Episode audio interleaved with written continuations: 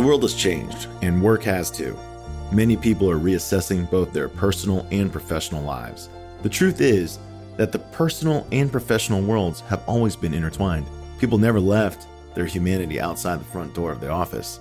Now, due to the increase in remote work, there may not even be a physical office, and the integration of personal and professional life is more obvious today than ever before. Work is being done at home, but so is taking care of the household or the kids, and there's a lot of life for people to sort out. It's a challenging time for sure, but also one filled with potential. Companies have an opportunity to take care of their employees in new ways, or if they're reluctant to change, employees can leave for other opportunities. Instead of an outdated and unhelpful mentality about controlling workers, companies have to adjust to make sure employees have the freedom they need to do their best work. Part of this is making sure that work culture is good. Leaders don't try to control employees, they make sure their path is smooth to do the work. It's also about providing the right tools at the opportune time to get work done efficiently. Most people are decent and hardworking, they want to be productive and to be respected. If companies take care of their core needs, employees will produce, increase ROI, innovate, and care for their customers. On this episode of IT Visionaries, Preeti Somal, the VP of Engineering at HashiCorp, and Mark Thiele, the CEO and founder of Edgevana, discuss how companies can transform to create more productive work environments in this new era of increased personal and professional integration. Enjoy the episode.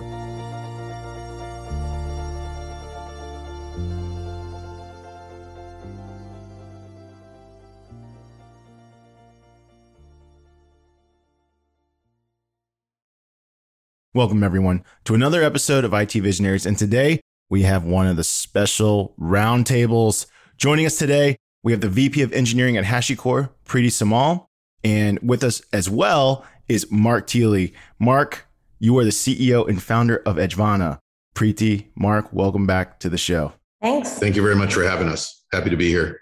All right. So, for any of our listeners who have not heard from you before or did not hear your original episodes, I'd love for you each to introduce yourselves and what you guys do. So I'm going to start with Preeti. Preeti, go and introduce yourself. Let our audience know a little about HashiCorp and what you do there. Hi, everyone. I'm glad you're here listening to us. Uh, I'm Preeti Somal, and I lead our engineering, security, and uh, IT organizations here at HashiCorp. Uh, if you haven't heard about us, we are a infrastructure software company rooted in open source. Uh, we've got eight open source projects now, ranging from Vagrant and Packer on the developer side to Terraform, Vault, Consul, Nomad, uh, and two recent additions, uh, Waypoint and um, Boundary. And um, I'm sure you can check out more details, and we'll kind of talk through this a little bit as well today. And prior to HashiCorp, I've uh, sort of spent my life in tech, uh, working both on the side of the enterprise software companies, as well as a stint at Yahoo, where uh, I was responsible for a lot of the developer productivity and sort of employee experience pieces. So, really uh, glad to be here talking through this uh, topic today. Mark, introduce yourself. Yeah. Yeah, thank you. Um, uh, hello, everybody. for those of you who don't know me, my name is Mark Thiele. I'm CEO and founder of Edgevana. Uh, Edgevana is a company looking to effectively cloudify the acquisition and deployment development of global globally distributed technology solutions.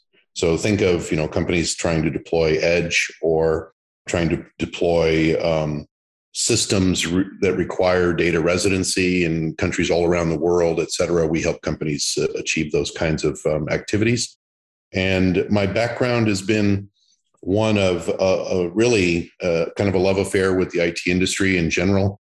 If I had three legs, they would all be hip deep in cloud, edge computing, and infrastructure that includes everything all the way up to the physical building of the data center.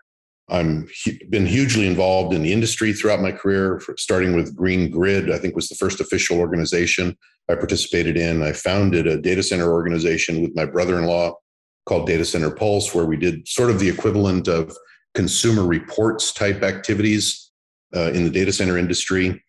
And um, I was a part of IBM Cloud Minds for several years, uh, on the board of CNCF, Cloud, uh, Cloud Native Compute Foundation.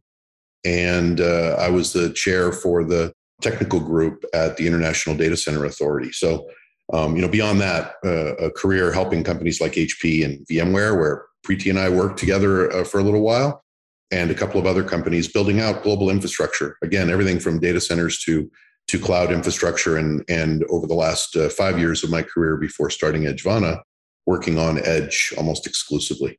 So, for those of you listening, this is exactly why we brought these two people together. Preeti's Mark's, both of their experiences span such a wide array of topics and subjects, but like at the core, you guys work on things that help make developers scale faster, right? Scale faster, move faster, get infrastructure up faster, which makes this subject so timely. So, what's happening today, right now, is a lot of people are calling it the great resignation.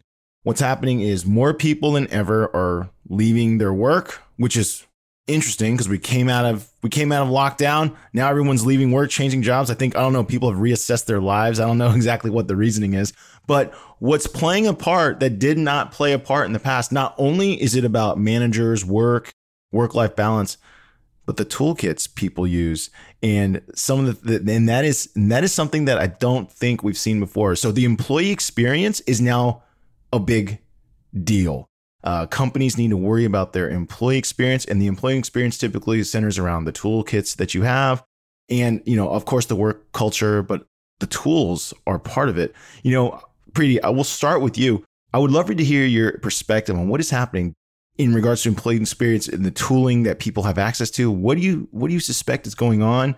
Um, I'd love to hear your perspective on why are so many people now changing jobs and how much is the, of this is a factor of selecting jobs like oh I'll I'll work with you because you have the toolkit I more prefer. Yeah, no, absolutely. And I think I think of this problem in kind of two dimensions, right? One dimension is clearly just the remote culture, remote work, and uh, the toolkit they're in, right? So coming out of the pandemic, of course, you know, people have uh, recognized that remote can be done successfully and that's something that for us at HashiCorp, we were built as remote first, and we've been really uh, sort of fortunate to have been founded that way. But I think one dimension is certainly uh, sort of individuals wanting to stay in a remote work environment and, and really looking for an optimal uh, sort of approach that companies have found there.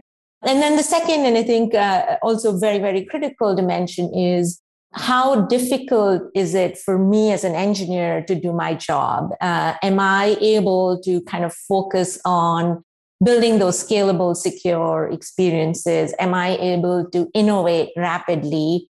And you know, there the the toolkits around. Hey, I don't I don't really care about secrets management, and can somebody stand up vault for me and kind of deal with that and just make it happen? Or I don't really need to worry about my cloud identity and access management. You know, I come into this company, I'm a, I've got an SSO account. I just want to be able to deploy my code, right? Those are the kind of things where what we're seeing is the toolkit uh, is becoming really, really critical. How quickly can I go from idea to actually having an alpha beta available in a way that can scale and is secure and how does the the environment i have within the company help me with that? Uh, so one of the the patterns we've been seeing uh, honestly for a few years is kind of this this um, evolution of a platform builder developer persona that will take tools like the ones that HashiCorp builds and kind of set up these sort of guardrailed environments so that the developers uh, don't need to worry about that. They're just sort of focusing on, uh, you know, I need to kind of build this app to do something, and and that's all I'm going to do. So environments where it's easier for me to get my work done, uh, the barrier to innovation is really low. Um, those are the attractive environments. That's what, in my mind, sort of the engineering community is really looking for. No, I mean I see it all the. T- I feel like I see it all the time. And then Mark, you know, a lot of your experiences have been working with some of the bigger customers. You know, I'd love for you to like share your perspective here because a lot of companies, I know they want to move to this move fast, innovative place, right? But there's still there's still definitely old guard CIOs, CTOs in place that want to put more controls. And the thought of someone running uh, Terraform and spinning up an instance and building a code, even if it's a hypothesis, right? It's like a test to see like could this work better. Right. It kind of freaks them out. i I know. I know for a fact that a company down the road here in Raleigh, big big tech company, more than ten thousand employees, they told me that if they want to set up an instance, they have to like send in a support ticket, and the support ticket goes to their internal whatever whoever approves this and then that person sets up the infrastructure so that this developer could possibly test whatever it is they're going to test. What do you see happening there, Mark? Like there, because there's certainly like this drive for innovation, but there's also this like I want to control everything. So they're at conflict with each other. Yeah, and, and actually, you know, um, sort of underlying the answer, the broader answer to your question, uh, and I fully support uh, everything that Preeti uh, mentioned, is that this notion of control has been exacerbated by the fact that most of us would be leaders. And I say would be leaders because, frankly, if you're a leader, this isn't your problem because you don't have the issue of, of worrying about control of your staff. But for would be leaders who were threatened in general in a traditional workplace, the idea of having a distributed workforce or a workforce that could make choices um, in real time, well, frankly, scares the crap out of them, right? They want to know what the employee's doing. They want to know why the employee's doing it. They want to know what the employee's not doing. They want to know what the employee's doing that doesn't have anything to do with work. and they are neglecting the fact that the point of working remote, and, and I shouldn't say the point, a major point of working remote or working from anywhere is that life has always intruded on work. But depending on where you work, work has made it harder to have life or not. Does my boss care if I spend 15 minutes talking to the dry cleaner while I'm at the office? Does my boss care if I spend 15 minutes longer after lunch um, stopping by the car wash because I need my car washed because I'm taking my girlfriend out to dinner tonight or whatever the case may be? Life intrudes on work. The whole point for many people working remotely is to allow life to occur and to allow work to occur where life isn't intruding. And most people are very generous with that distribution. Most people are more than happy to put in more than the eight or nine or 10 hours that the average organization expects of them because of that assumed flexibility. And so when a manager or a leader decides to try to collapse that and say, no, we're taking your office and we're putting it in your home, and I'm putting a camera above your desk so I can keep an eye on what the hell you're doing all day long, that changes that dynamic. And so how does that relate to the bigger story of this resignation issue that you mentioned at the top of the show? Is that, and there, there is no single answer, there's a fine fabric that keeps different personalities doing or not doing what they do. And those bits of fabric can keep you doing something a little bit longer or make you quit a little bit faster. But if you really don't like your boss or some of the people you work with, but you have a really good friend in the office and there's a foosball table you get to use every now and then that might keep you on the job a few more months might even keep you on the job another year especially if the job market's that great but if you don't have those things if those things aren't tying you to the actual workplace anymore because you're working remote then all of a sudden other things take on even more importance like i could put up with a slow load of the ERP system that I'm in for six hours out of eight all day long. I could I could put up with having to go through a change control committee for releasing a container into production when I had all of those other things. But when I don't, those become the only thing I have to focus on. So I've seen that firsthand, by the way.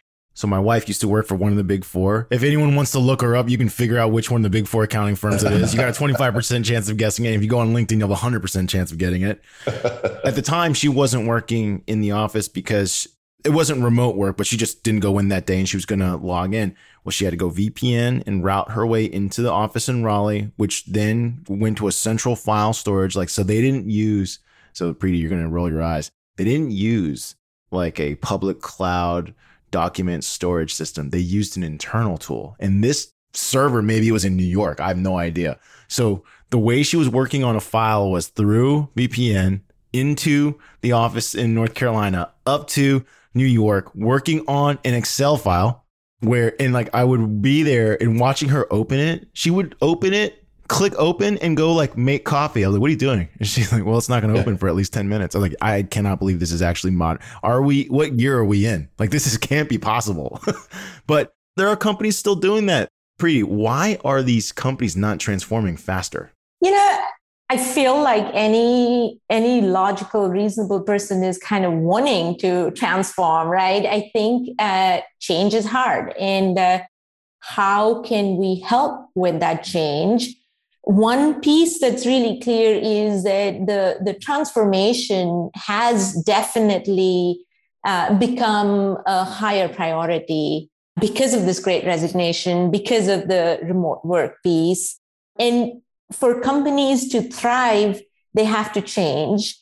We are finding that really sort of starting to think about that change in phases and embrace sort of the, the cloud pieces and do that thoughtfully where you've got uh, sort of tooling that does help you secure, does help you put in the policies and the guardrails, right? And and this is where uh, you know we see a lot of customers of ours kind of using products like Terraform and Vault and Consul for network security, etc. It's possible. You just have to start. You have to kind of make that first step.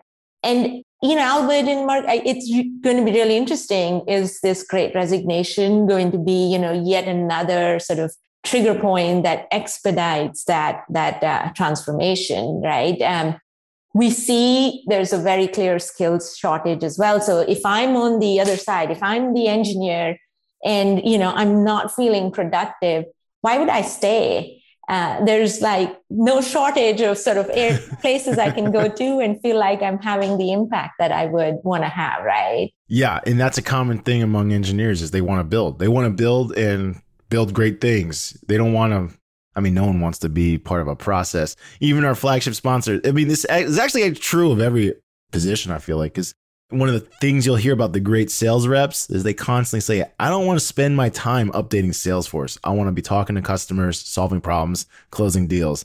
And depending on someone's requirements of them, like they might spend their whole day like, hey, I need you to log every call. I need you to record these things. I need you. It's like, it's like you get so stuck and pulled into like, I call it administrating the administration. It's like you want me to spend most of my time give you information just so you know what I'm doing, but you actually are going to do nothing with this information because because you'll just be like, "Oh, good job." Yeah. yeah. like you can't you can't tell I'm doing a good job some other way. Like it's, it's it seems ridiculous. Yeah. Right. And I think the the irony here is uh, that the the effect is exactly the opposite of what the employer wants, right? Like at the end of the day, you you want to make progress against your business priorities, and you want to get the sort of software written but some of these sort of inefficiencies just cause that to take even longer. And uh, yeah, so, you know, I, I, I'm a huge believer in put the guardrails in place, you know, build the internal platforms that you need to.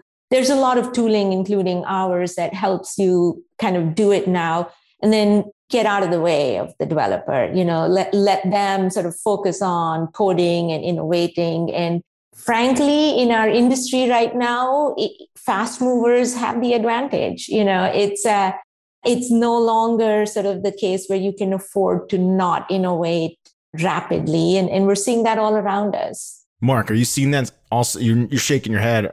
I know edgevana works more on the infrastructure side. Are you seeing that as well? Because that usually is the first thing that has to happen in order for like the engineers to be able to have access to resources do what they need to do you know, what are you seeing on your side? Yeah, it's it's really across the board, right? I mean, it's it's super easy because I'm I have an IT background, so it's super easy to talk about um, you know IT technologists or engineer, true engineers, and the impact. But I think the frustrating part, um, and and this applies, right? If, so if you're an engineering manager and you happen to be watching this, or you're for an HR manager and you happen to be watching this, I hope you get the the same kind of value out of this.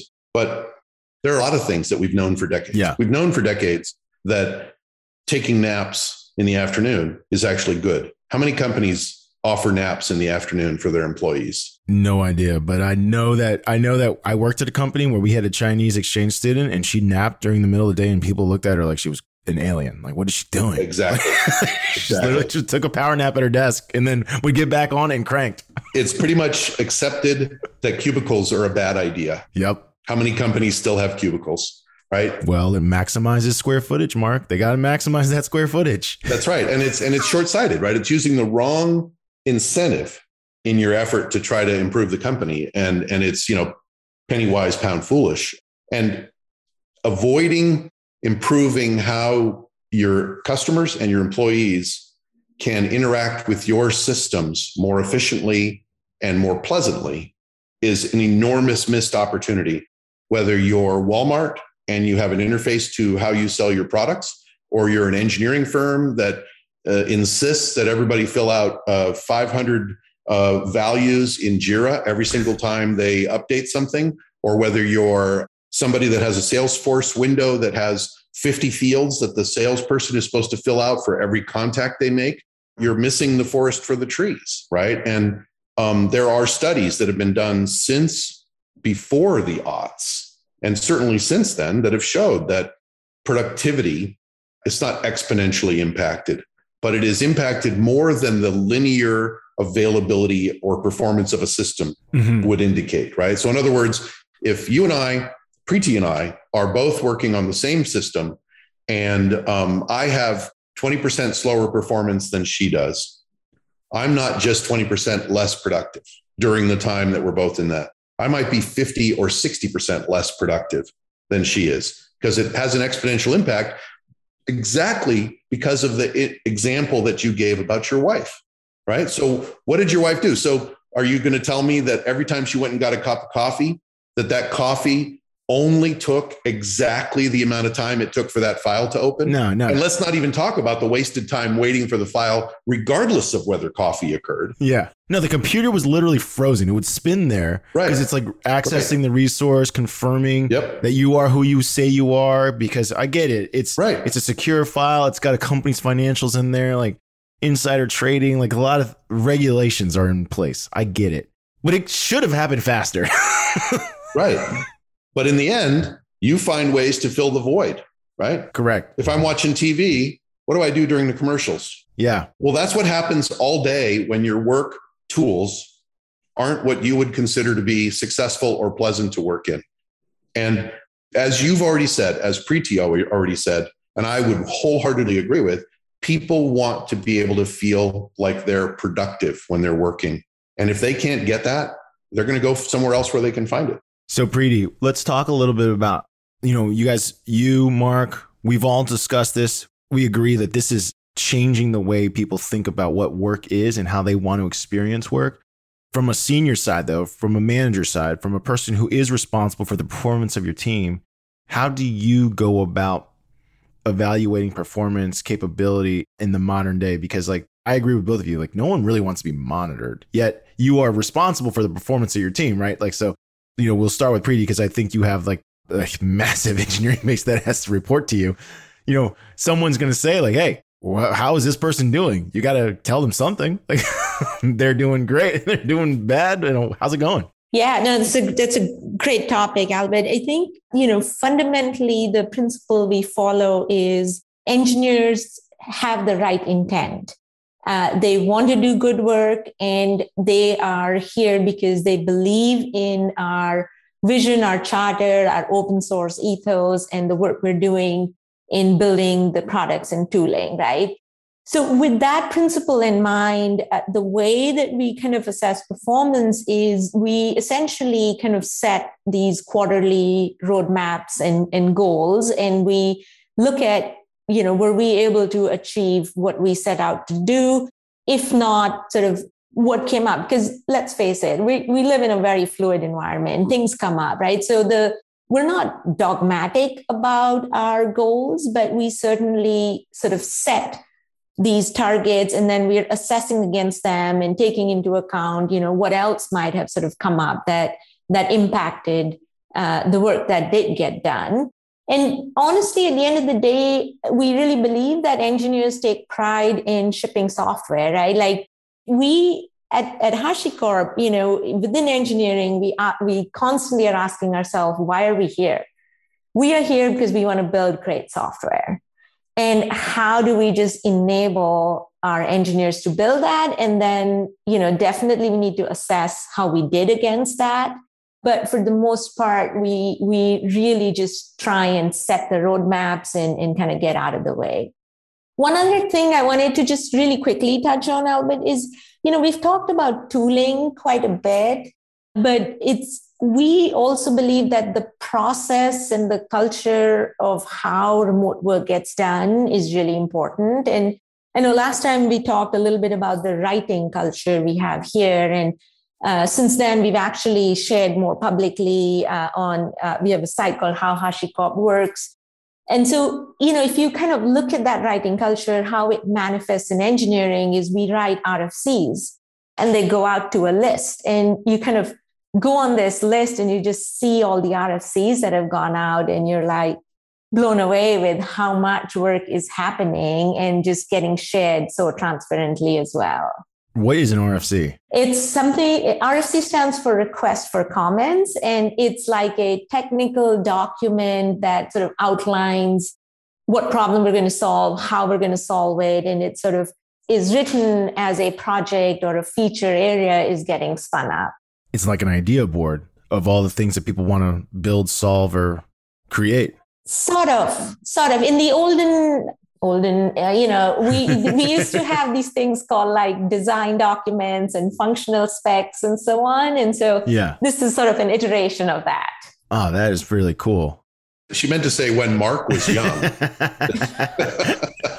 you know, that's really awesome. You know, and I agree. I think no amount of tooling can change the culture, right? The tooling and the culture both have to match up. Like if you have bad tools but a great culture, people feel bad. But if you also have a, you know, the vice versa, it, there's something missing there too. So like your culture has to be there.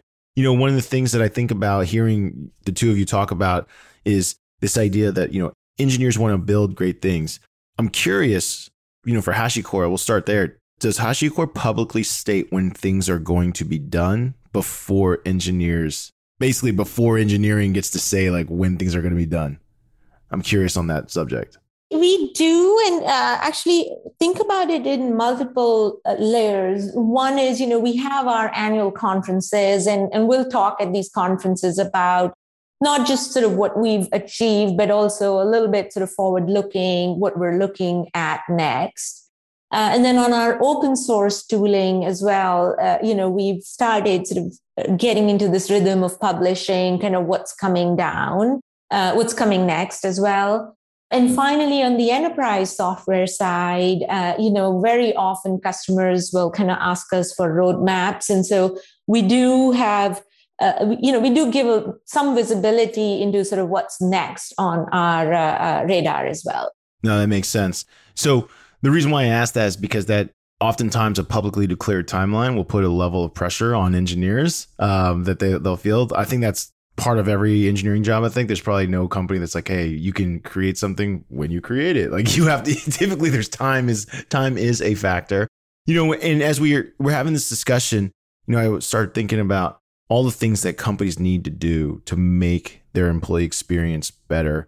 One of the things that companies do embark on is developing their own software you know, if they have a problem, if there's no product market fit, they make something for themselves to say this is going to be our solution.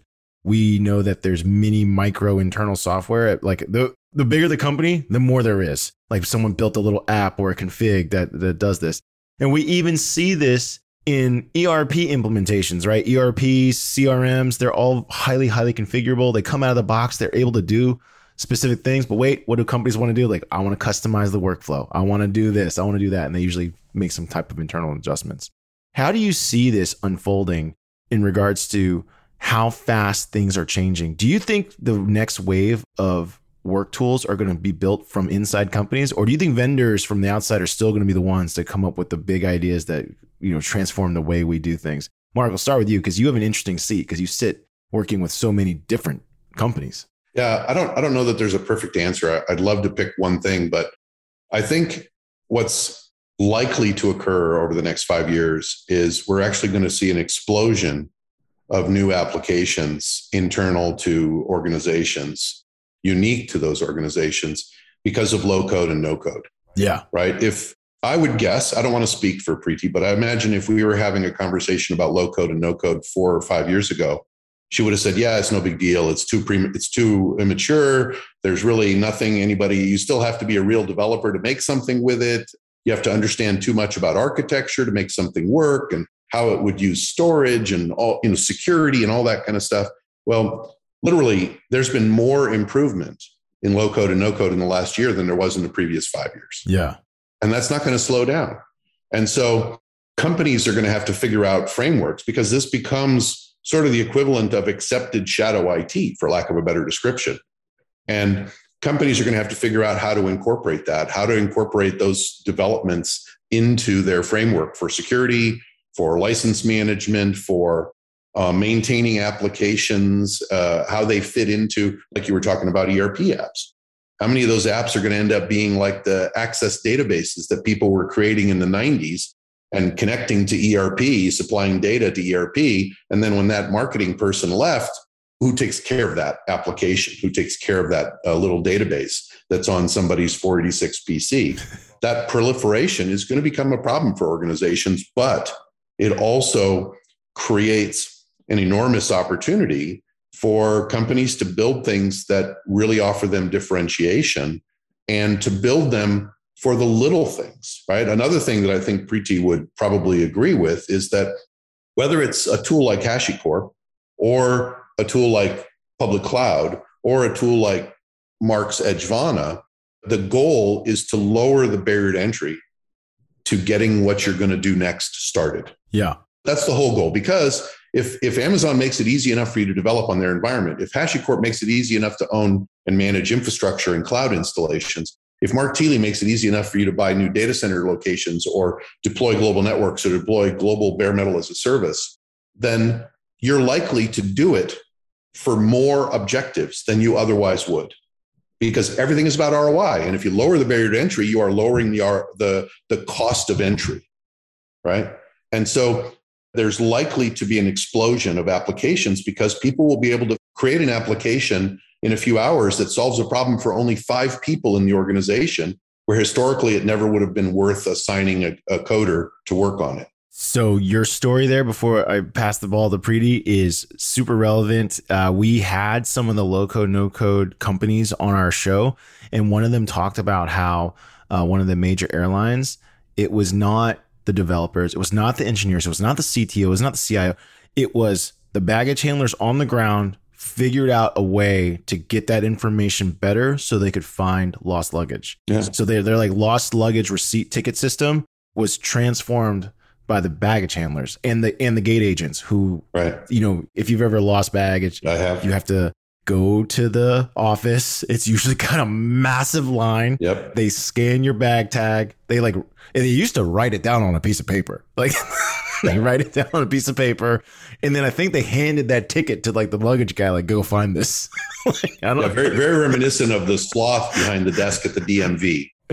yeah, so I couldn't believe it. I was like, "What do you mean?" The bag handlers themselves figured out. I was like, they knew the process, but it was the first time they had the tools to be like, "Well, if you gave me this here while I'm on the ground in my like my terminal in my hand, I would be able to identify it much faster. Right. Right. Because he was saying like they when they they have to scan it twice off the plane and then at central loading. It's like, but it's a very simple thing. The data did not come as they scanned it. Yeah. Right. So it would have to go to central loading. Yeah, Albert, you you reminded me of this story. The my bag lost story is uh, uh, there was one time we were flying to Delhi and. Um, our bag got lost and then we were going to a, another remote place and so our bag showed up four days later and it was delivered on one of those tuk-tuks so yeah. that, that, was kind of the the tech gap uh, story. But anyway kind of going back to i agree. I think you know the, when mark was sort of talking about the explosion this this reminded me of my first few weeks at yahoo. What i inherited was spreadsheets worth of tools that had been written where there was nobody at Yahoo any longer, yet they were used in production.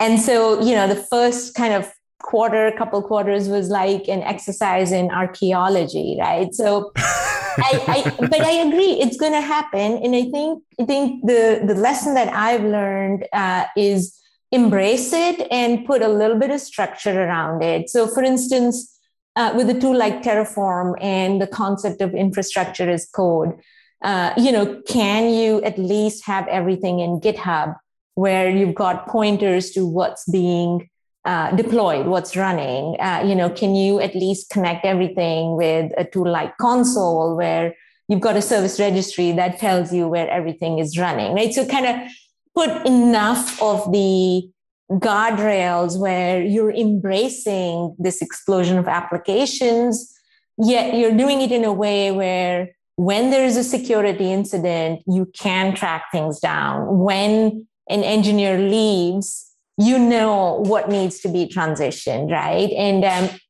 you know, kind of a little bit of insight into how we are looking, kind of applying those lessons uh, here, right? We I'd mentioned that part of my role is also running IT here. And uh, uh, one of our sort of strategic initiatives is to use Terraform to do IT, right? So anything that needs automation, we want to just Terraform it. And so we'll have kind of a record in GitHub around kind of what's going on and uh, hopefully, hopefully sort of learn the lessons from the past and, and sort of you know reap some benefits as uh, this explosion happens here. So that goes back to like you know and this is the constant i guess chicken or egg cart horse. It doesn't matter what the conversation is or the analogy is but like we agree people are going to innovate fast. We agree that people want to move fast and they have great intentions and we also agree that at the top someone wants to control or oversee this so so Preeti, how do you begin you know you kind of you kind of mentioned embrace it, embrace it. But if you could give advice to someone who's listening to you and saying like, okay, I'm, I'm my organization's starting to get big. My developers are starting to build not only products for customers, but they're actually building tooling for us just to work better. I want to start to keep track of it. Give me a recommendation. What are some things that you would say to that new tech leader? Like, hey, this is a good system to use. You kind of mentioned before that you're using Terraform for scripting into GitHub, uh, but that's that's your application. I'd love to hear like some of the other strategies you're deploying to make sure you understand, you know, just your ecosystem, the the HashiCorp ecosystem. I'm not talking about consumer products, I'm talking about internal projects. Yeah, I think my number one advice there is to create like a small internal platforms team and charter that team with making the engineers successful in kind of the proliferation of this apps and tooling that's going to happen right? And and so what that internal platform team can do is you know create sort of a self-service environment where they can use tooling like ours or others right where getting a, a cloud environment is really easy but it happens through sort of a layer where you know what's happening and you can just kind of track it and you can clean up after and so on, right? So that sort of notion of that internal platform and it can be as as sort of simple or complex as kind of the needs of the company. But just you know putting that focus on your employee experience and actually putting some re- resources behind making that employee experience being world class and, and using the, the tooling that does exist, I think that goes a really long way in embracing this, in making your employees productive, in hopefully retaining more, and kind of like answering back against sort of that, that great resignation. Yeah, I, I'd say definitely think about that internal platforms org. No, that's that's a good point. Mark, you know when you think about when you think about this same thing this same challenge typically the more enterprise it goes the more control they want especially to non i mean especially in non-software companies i know they say every company is going to be a software company but like you know like if my business is i'm a billion dollar cookie business like i might not be a software company yet i sell cookies at retail you know what i mean like but those organizations tend to want to i feel like they want to control more things you know, I'd love to because you tend to, I think, work with a lot of these as your customers, or you know, give us an idea of how they're going to go about it because they they do the same thing as I, I know because one of my clients was a big big time cookie maker. You know them, you know, billion dollar cookie brand. They have a couple of them. but like, if you wanted to do anything internally regarding software, Preeti, I'm telling you, like it, it, wasn't like the way you described it. It was, it was, it was not like that at all. Give us an idea, Mark, of how they're to have to deal with this because because they want great talent too. They, they they want great talent too. And you guys both said it. Like if you make it hard for me to work for you, I'll work for someone else. Yeah, there there are um, a number of things that Preeti said that I thought were uh, incredibly important, and so I'm just going to try to add to that panoply of things that are that are really required. And I am probably getting almost to the point of boring to people that have heard me more than five or six times talk about this. But when we watch uh, the 49ers lose, and they lose four or five times in a row, do we blame the running back? Do we blame the tight end or do we blame the coach? the coach or the general manager, yeah. Or sometimes both. right. Who gets fired when a team doesn't make it to the Super Bowl too many times? You blame the coach. Right. And yet, all too often in organizations, we batter the people at the end of the chain as if every person on a team somehow has failed. And what in reality is, is that the math the math of a team of even four people where the whole team failed because of all four of those people only, the math is astronomical.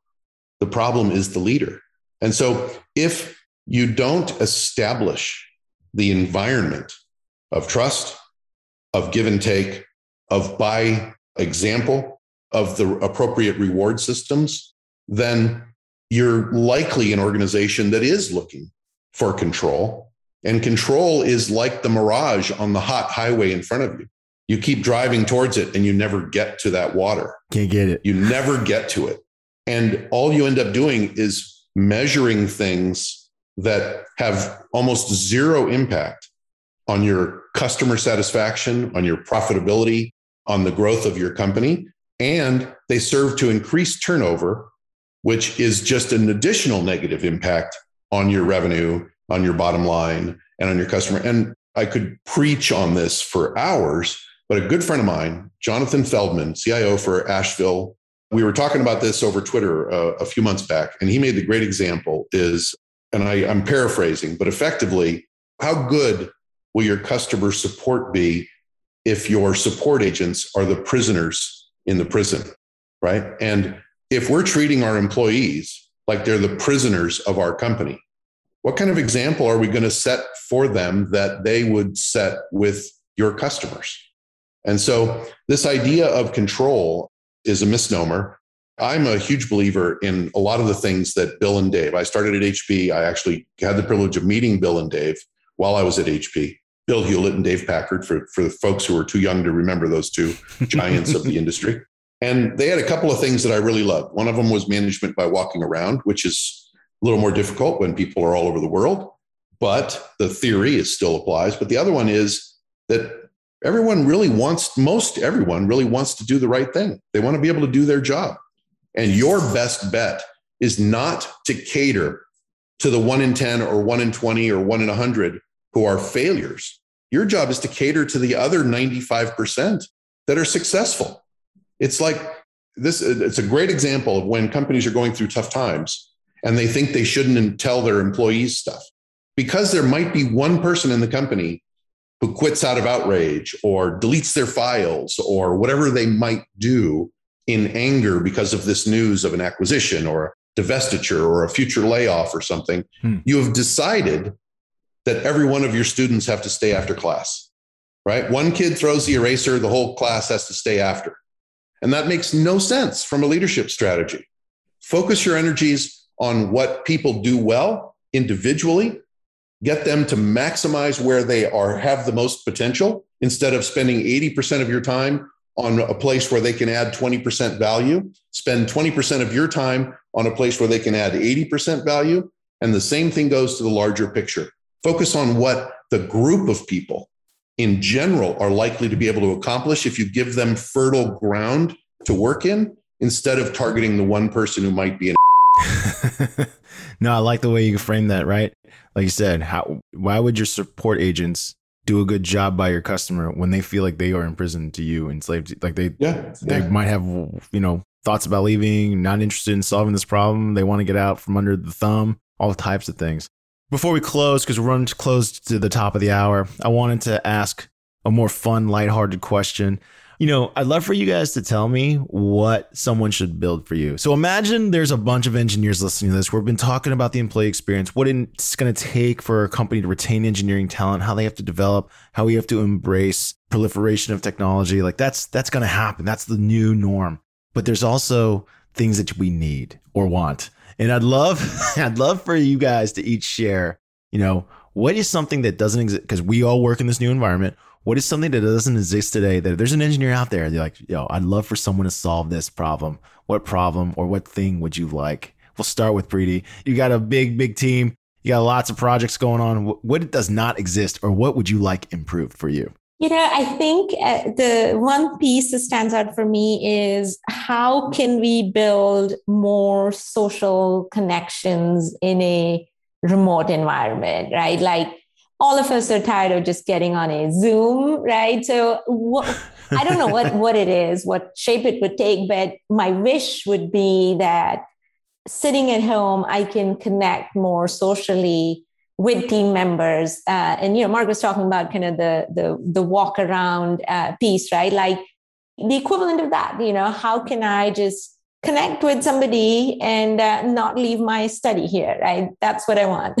Mark, how about yourself? What would you like built for you? Well, I love the one that uh, Preeti suggested, but uh, I'm going to take one that's even more um, personal. Is that uh, I will tell anyone that works for me or works with me what my weaknesses are because my team understands my weaknesses better. They can accommodate those weaknesses, and I can hire to fill those weaknesses.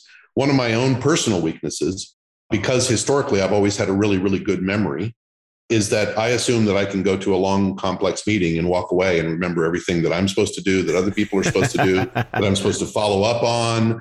Uh, I'm I'm going to remember that because an email popped up an hour ago, that that's an email that I don't need to worry about today, but I should worry about tomorrow. I'm going to remember somehow magically all of that stuff. I would love an AI tool that could learn me and accommodate me in all of my weaknesses around the daily activities of keeping my job alive, right? Like the second reminder on another device from my um, for important meetings from Outlook, or the note that um, if I ignored it on my phone twice, pops up in a red flashing light or something and says, "What the hell is your problem? Deal with this now."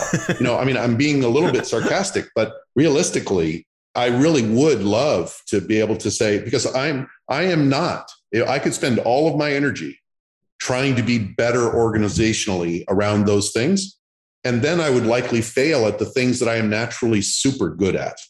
And so filling that hole um, without having to ask someone else to spend hours and hours being bored to death around me so that they could accommodate for me would be awesome. That would be super cool. And you guys have both hit on my actual my product is a combination of both your products. My product is I need a summarization tool. I need something that can summarize what I have now learned about a customer through phone call, through chats, through because we how do we communicate with customers out? It's phones, it's chats, it's Zoom, it's virtual, it's email. I need a summary tool that can take in all this information and write a summary for me and give that as my status update on an account because I can't tell you how much time I spend each day just telling somebody else, writing it up to tell someone else what's going on. So if we had if we had that summarization piece, that'd be so nice. That way you could then Preeti you could then, before you even get into the Zoom meeting, like Zoom might be a lot more fun if you didn't have to summarize what you were doing. yeah, totally. Let me know when you find this tool. well, Mark, Preeti I appreciate you joining us today on IT Visionaries, sharing your experiences and your thoughts on employee experience and what it means during this time period of the great resignation. Yeah, there's more power in an engineer's hands than ever to choose. And for a company, if you want to keep great talent, you're going to have to create a great culture. You know, I think you guys kind of said it. The tools aren't nearly as important as the opportunity to build, create, and not feel like you're being, you know, surveillanced or something. Certainly a big part of it. Absolutely. Preeti Mark, thanks for joining us today on IT Visionaries. Thanks for having me. Thank you very much. Pleasure.